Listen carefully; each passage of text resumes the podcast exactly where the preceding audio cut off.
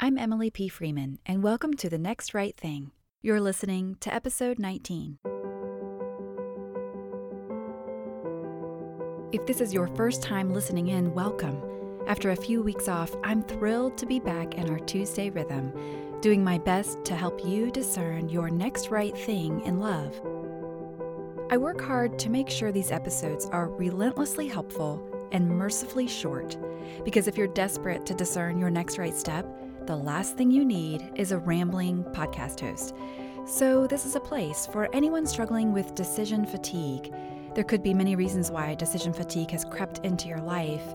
It could be a familiar lifelong struggle you've always had with making decisions. It could also be seasonal or related to your life stage, the unfortunate consequence of a recent life transition, job change, relationship struggle, loss, or promotion. Today, though, I want to talk about a third possibility for your decision fatigue, something that may be adding to the mind clutter. It's one many of us overlook or fail to consider, but we are especially vulnerable to here at the beginning of a new year. What is that third phantom cause of decision fatigue?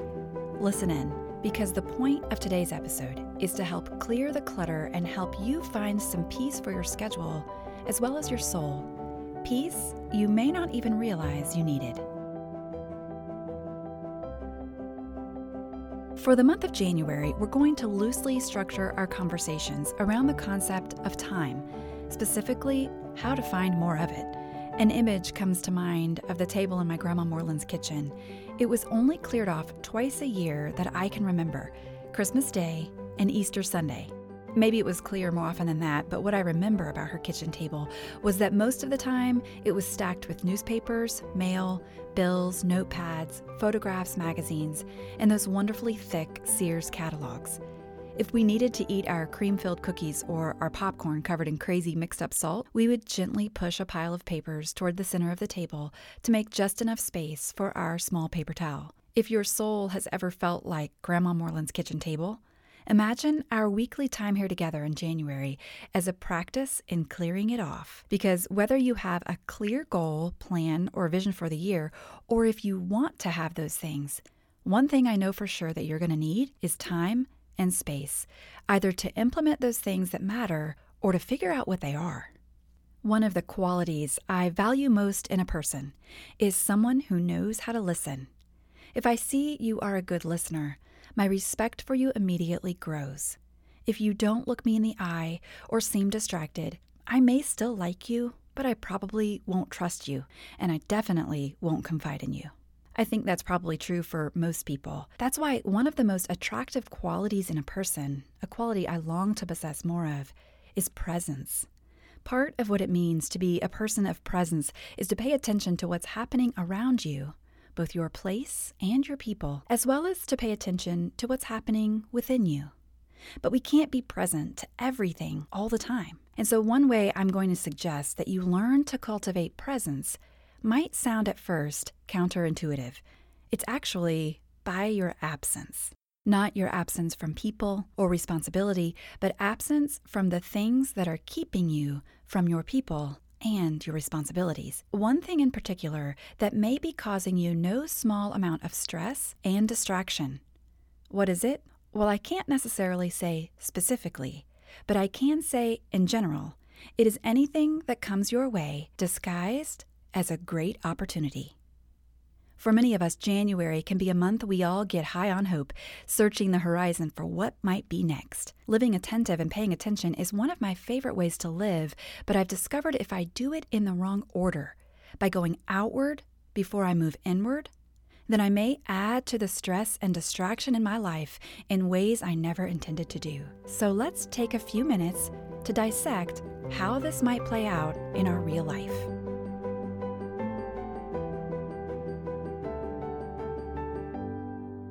It could come in an email, during a staff meeting, via a text, a private message, a personal invitation, or God forbid, a phone call. However, it comes, it's an invitation for you to do something you didn't plan on or expect. For example, maybe you're invited to take a trip, to speak at a conference, participate in a group, apply for a particular job, serve on a board, write a column, teach a course, volunteer in a classroom, I bet as I'm listing these things, you already have something in mind. For some of us, every new opportunity seems to have potential. This may be especially true for certain personality types. Not only that, but if you are already unclear or unsure of your own calling, you may have a tendency to say yes as a default to these kinds of opportunities. Over time, these reactionary yeses can take their toll, and they could be the phantom cause of your current decision fatigue. Now, it's true, some great opportunities are exactly that great, fantastic, even. I am not actually here to tell you to choose your absence from great opportunities. I am here to remind you that just because someone presents an idea as a great one does not make it so. Every opportunity is not created equal, and you get to decide whether something is great for you or not. When an opportunity presents itself, take a little time to consider where this opportunity will actually lead and call it that with English words. Things often seem great when we leave them in ambiguity. But when we start getting down to the details, that's when we start to see the truth of things. For example, will you get paid for this? Are the expectations clear? Would you actually enjoy it?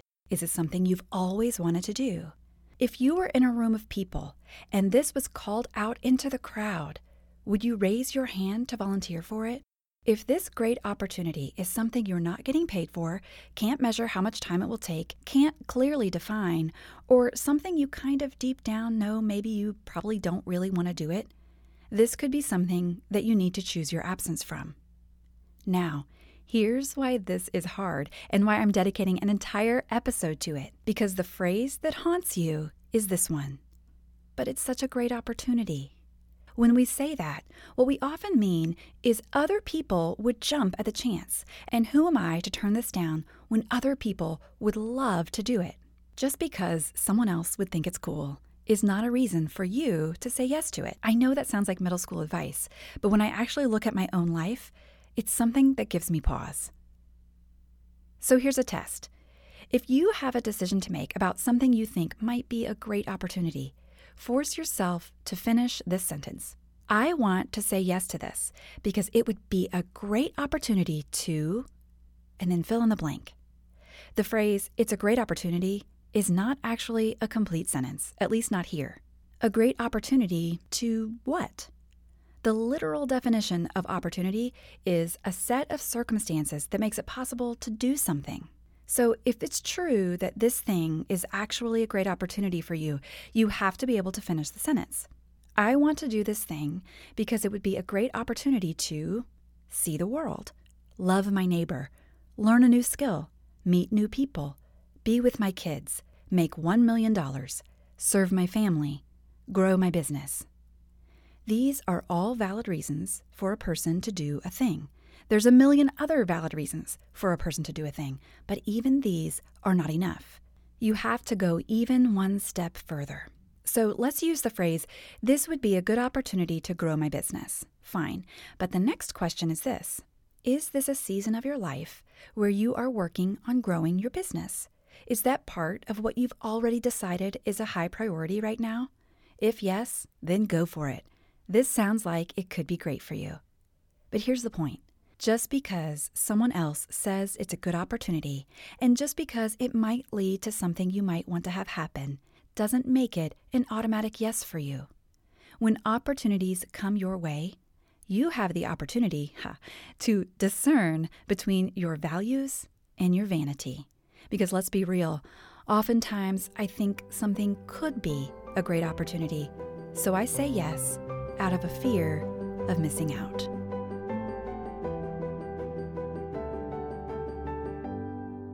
In my experience, it's about one out of 10 opportunities that turn out to be great. That's not exact math, but just thinking about my own inbox and my own conversations, that seems to be about right. The other nine fall into one of these categories it's either a job, an obligation, or a glorified favor.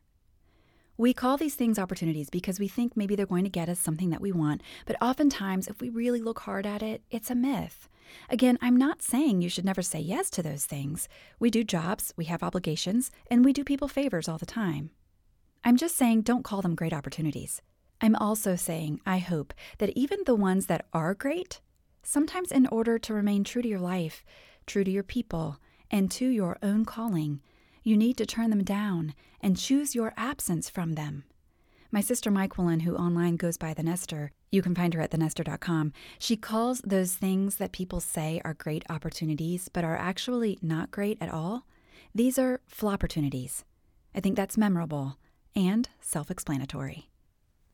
Now, if you're having particular difficulty choosing your absence in a certain area, it could be helpful for you to listen to episode two, Do This Before Every Hard Decision, and maybe episode three, Make the Most Important List. Episode 14, Know What You Want, could also be helpful. So let's start calling these what they are either a favor, a job, or an obligation, or let's force ourselves to finish that sentence this would be a great opportunity to, and then decide if this is the time for it. This is a practice in discernment, and it isn't easy, but if you begin to filter your request through this lens, you'll also begin to know when to choose your absence on purpose so that you can be present to what matters most.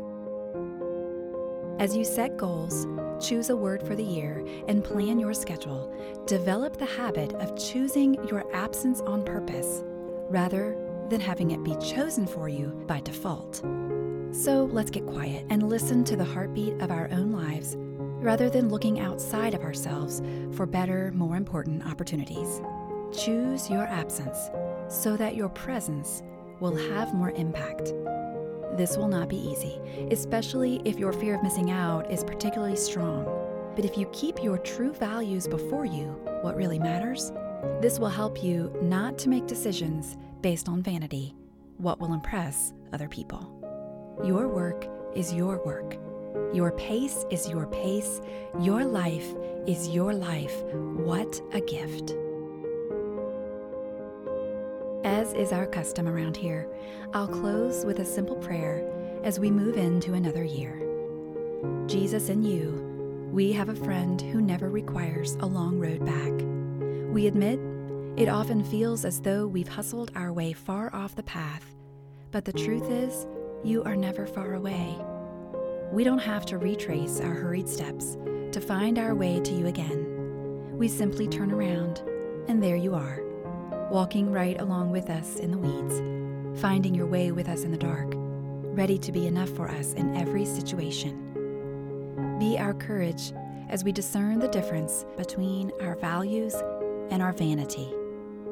Relieve our decision fatigue in this new year and be gentle with us, we pray.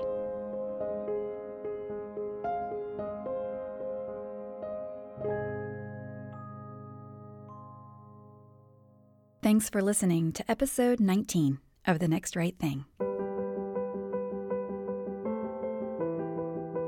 You guys, it is so great to be back. If you would like to connect beyond the podcast, there are several ways to do that. I post almost daily to Instagram, where you can find me at Emily P. Freeman. To connect weekly, stay right here. Subscribe to the podcast if you haven't yet.